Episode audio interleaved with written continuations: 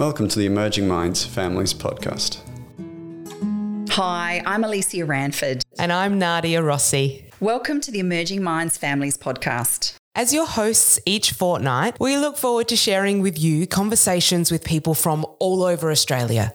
Our guests will generously share with us their experiences and knowledge and the strengths and skills they've developed while navigating the ups and downs of parenting and the trickier times that life can sometimes throw at us. You'll also hear from professionals who offer practical strategies to help you support the mental health and well-being of the children and young people in your family. As a mother of two myself, I know how helpful it can be to learn ways to navigate the more challenging parenting moments, and I'm looking forward to sharing these with you over the coming months. Like Alicia, I'm also a mum of two, and I so look forward to being on this journey with you. Today, we are excited to present to you the first of our family's podcast series, which looks at how to parent when you weren't parented well yourself. As we know, we all become parents without any formal training, and it's one of the things that makes parenting so hard. We don't automatically have great parenting skills just because we have a baby. There's no manual. And for those of us with more than one child, we know that each of our children is certainly unique and arrives into this world with their own strengths and temperament. One of the main ways we discover how to raise our kids is by modelling and learning from our own parents, working this into our own style and routines. Many of you listening today might have had parents who were able to provide a safe and secure upbringing for you. Sadly, for many, it's a very different story. Joining us today is Flick. She's a mother of four, and we're going to talk about how you learn to parent when you weren't parented well yourself. Welcome, Flick. Thank you for spending this time with us today. It's okay. Thanks for having me. Flick, can you start by telling us a bit about your own childhood and what it was like growing up in your household? Yeah, I guess what it was like.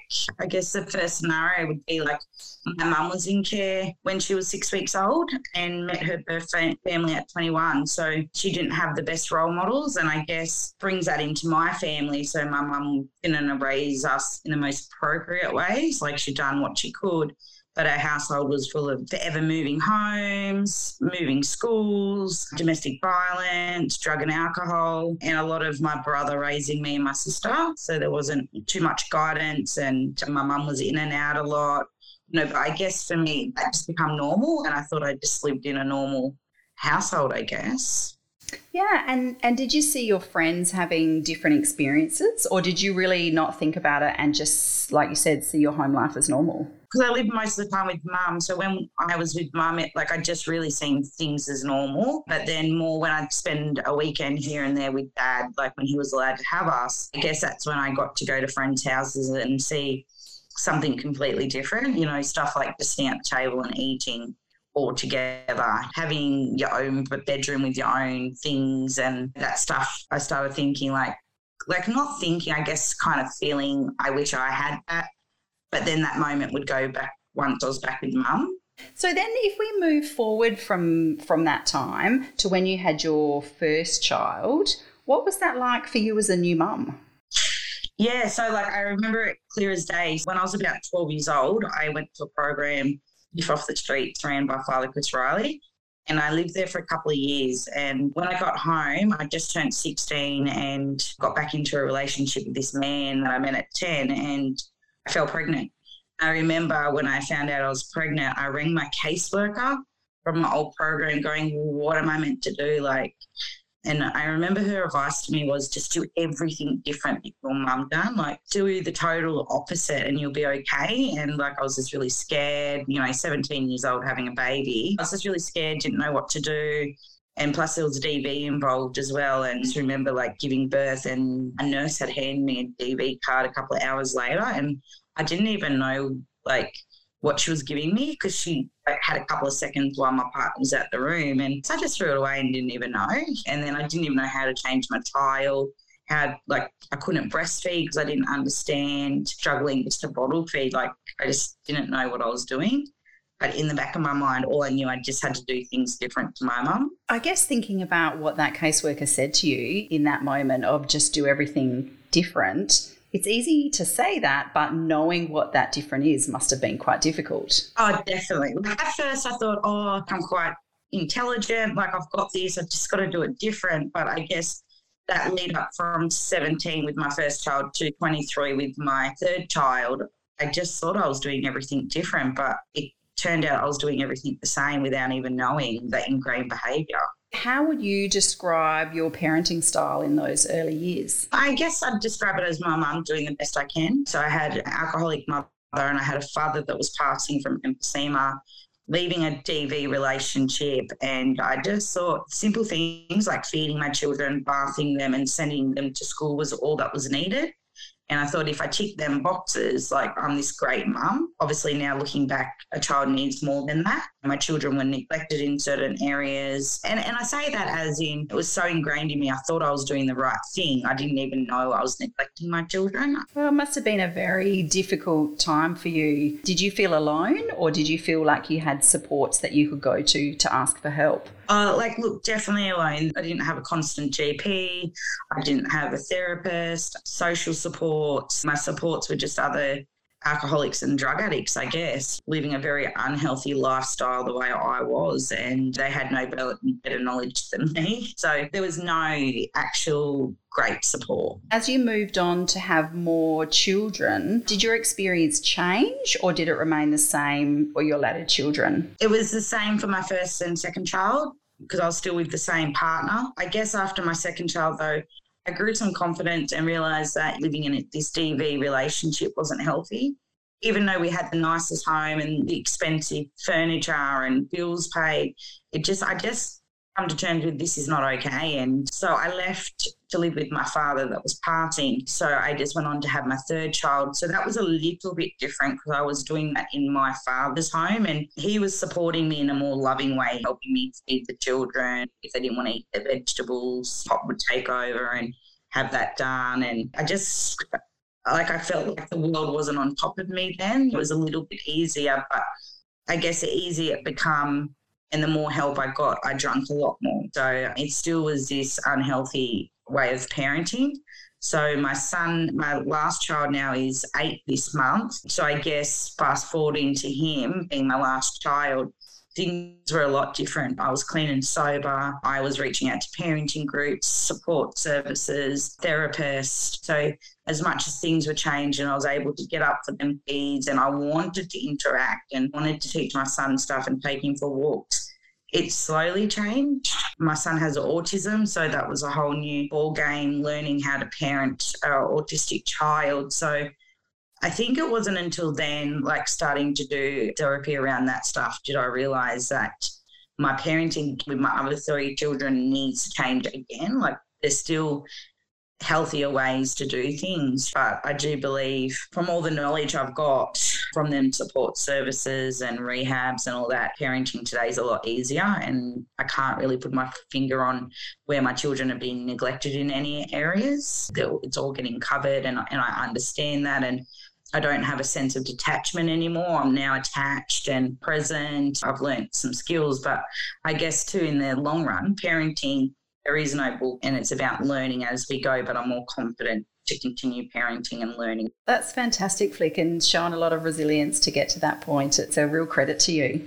Do you think that there was a turning point when you did think to yourself, things have to change for you and your children? Yeah, definitely. So, well, I was about 23 years old. I had three children, and at this stage, my dad's in hospital and terminally ill and my mum's babysitting my 11 month old child. And then I had my daughters with me, five and six, and child protection come and remove my baby from my mum. And I was horrified. Like, I just couldn't understand what's going on. I thought I was this perfect mum and doing everything right, you know. And I got to be out to school with my daughters, and, and the principal gave me some time. And the turning point was my children crying, saying, If we be good, can we come home? And my heart just broke, going, You know, this has nothing to do with them, as in their behavior. Like, this is me. And yeah, and I can see that clear as a day 11 years ago now. And it was that moment I was just like, something's got to change. And it did. Within a month, I was in detox and then I was into rehab and just started looking at self help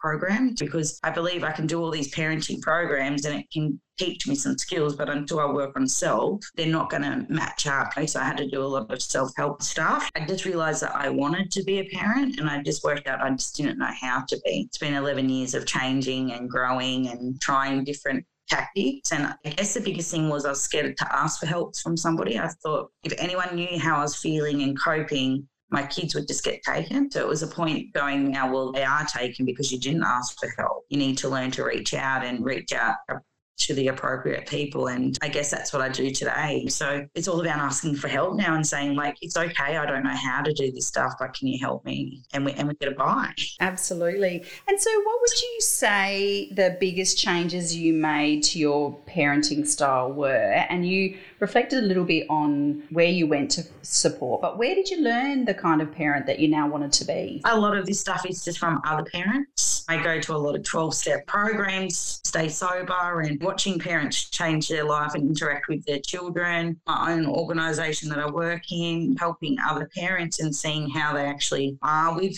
children. I remember I reached out to a friend one day and I said, Oh, I don't know what's wrong with me, but when I tuck my son into bed. I don't ever tuck him in and say, I love you. Like I'm disconnected. And remember, she just said to me, Felicity, just every night, tuck him in and say, I love you until it becomes natural. So just having friends around to guide me in that kind of way and really putting it out there and feeling a bit embarrassed and feeling a bit shameful that I don't know this, but being open to learn this from them. And my motto is it's the best to learn from someone else that's been through it or is going through it. So yeah, just watching other people interact and what they've had to do and just taking pieces that I think might work for my family or try it out. If it works, it works. If it don't, we'll try something new. How powerful are those small moments of just tucking your child in to bed and telling them you love them? It's really special. Definitely. And that's what I had to learn. It's not it's not necessarily at the start about all the big things to change. It's just even them little things like when my children were in child protection and I got a visit for two hours it was about how did I spend that two hours instead of just saying, Hey, how's your day? How was school? Was really getting in there and asking, How was school? And then when they answer, Well, how were you feeling about that? And really just diving into their moment. So it wasn't just watching the children kick the soccer ball, it was actually getting in there and kicking the soccer ball with them. So I had a bit of growth through that stuff. And my supervisor supporting and teaching me this stuff while I was actually interacting with the children. We just find what works. I hear what you're saying that it's it can be a learned skill. It doesn't have to be something that you inherently know. You can learn to be a good parent. It is all learning because you don't just give birth and know what you're doing. Nobody can say I just gave birth and I knew exactly what to do. Like you might have known some things, how to change diaper and stuff like that. Cross your fingers and hope you're doing Hope for the best. Flick, you've mentioned when we've spoken previously that one of your sons doesn't live with you, but that you've worked really hard to parent him from a distance. Can you tell us a bit more about that? Yeah, so when I said that my 11 month old was taken, he remained in care. So I guess for 11 years, I just fought this system that I want my child to fulfill my emotional needs. And last year, guardianship went through, and I became okay with it because what happened was I went on a visit to see my son and he he told me this is what he wanted he wanted to remain with his stepmother or foster mother and and I heard him for the first time ever and I think this is the most precious part about parenting is actually hearing your children and uh, taking yourself out of it and I heard him this day and I got in the car and with my supervisor and I said, Oh, what have I been doing for 11 years? Pushing something that I want, and I haven't heard this little boy. And what I worked out was I don't get taken out of the picture just because I'm not a full time parent, and that the father, or in this case, the foster carer, can actually parent him pretty great, actually. So, what I realise is how, how do we still have our time and make the most of that stuff? So, not too long ago, we got to be together on the water and go paddleboarding together and spend that time asking how he's going. And I remember he said to me, If I fall out of here, mum, will you save me? And I'm like, Yeah, definitely. I'll be in that water straight away. So there are moments that I know that I've been able to build up this trust with him that he feels safe. And, and that's what it's about. It's not about having to sleep in under my roof. It would be beautiful, don't get me wrong, all the kids together, but how do we make the most of this stuff when we're living separate? And and it is, it's trying to have phone calls, letters. We've got social media now. We can have texts in private message and FaceTime and all that kind of stuff. I've been able to sit down with him and do his family tree at the park with him and let him know who his family is and where he's from. And like I didn't need to do that from my own home. Like but that's the way I was thinking. I guess that's the stigma on parents, especially women, that we have to be the primary carer, and and then that's not the case. There's other ways to do this stuff, and and everyone can remain happy. And also that family can mean different things. We don't have to be a nuclear family, do we? Family can be all sorts of different shapes and sizes. Exactly, exactly. I know that you are an advocate for parents navigating through the child protection system. And I know you've had conversations before about your life and this journey that you've been on. Can you tell me why you feel it's important to talk about these things? Yeah, I guess like the biggest part is that, like, if I look back and if you hear back from what I was saying, there was nobody. I had nothing. I had nobody. Even before the kids were removed, I had no one to say, hey, Flick, what's going on? So that's where I love supporting parents, just to say, hey, are you okay? Like, what's going on here? And just listen because, like, I've tried and work out, like, when was I ever heard from a child living in a pretty hectic family with child abuse and sexual abuse and all that kind of stuff.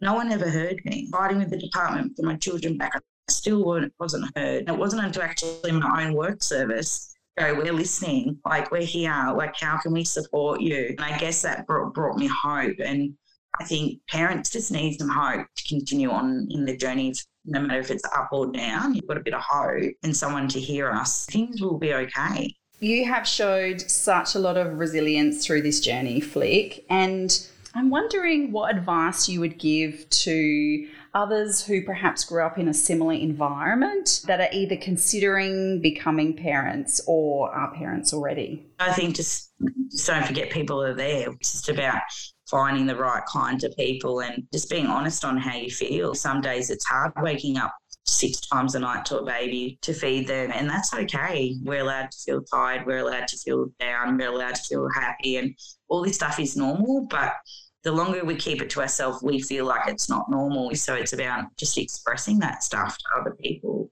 and really reaching out when you're not okay. Like my 16 year old just said to me the other day, I was in Melbourne because I'm on this journey of flying the country. And she said to me, Mum, I just want to let you know it's okay not to be okay. And it's okay to say you're not okay. And I was just like, oh, bless you. Like it just melted my heart. So it's about hanging in there, just one foot in front of the other, reaching out to help and just keep doing your best. And as a mother myself, I think sometimes we try and portray this perfect image of happy, clean children. We've got a tidy home, everything's put together. And more often than not, that's not the reality of being a mum. Yeah, and definitely like my autistic boy, he loves to smudge food all over his face before it actually goes in his mouth. And only wants to wear certain things. And sometimes when he dresses himself, it's very interesting. And I had to let go of that stigma myself too. Like, and plus my trauma, if my house isn't clean, I'm, my kid's going to be removed. So I've, my son's taught me how to let that stuff go because anything may happen when me and him's out and about. No one's home is perfect. And if I'm walking into a perfect home, I'm wondering what's going on. Walking to a home that is lived in, people are happy. Is there anything else that you feel is important in this conversation that we highlight? I guess just more that, you know, the remembrance that we're all human beings, just trying our hardest, you know, and it's okay to make mistakes. We're still just trying to get through the day as best as we can. And part of life is making mistakes. It's just that we don't give up once we make the mistake. We change that and and move forward. But I just think people forget, you know, a story like mine. I, I guess when my kids were new people just thought I just didn't love my children and I neglected them. And like I like to tell people, I didn't wake up one day and go, you know what, I'm going to neglect my children today. Like that was not the story. My family has three generations of child protection. I have multiple generations of alcoholism. There's a story behind what went on with my children being removed. There's still a story today behind the success I am in life. There's always a story. And if we can just take a moment to ask people, are they okay? And hear their story out, we might have more understanding of the person and how we can actually help. Thank you, Flick, for taking the time to share your story with us today. It has been a fantastic insight into parenting and learning to parent when you haven't been parented well yourself. Thank you. You have been listening to an Emerging Minds Families podcast. If anything spoken about today has been distressing for you or you find yourself struggling, please reach out for help. You can call Lifeline on 131114 or more resources for support can be found in our show notes. Visit our website at www.emergingminds.com.au forward slash families for a wide range of free information and resources to help support child and family mental health. Emerging Minds leads the National Workforce Centre for Child Mental Health. The centre is funded by the Australian Government Department of Health under the National Support for Child and Youth Mental Health program.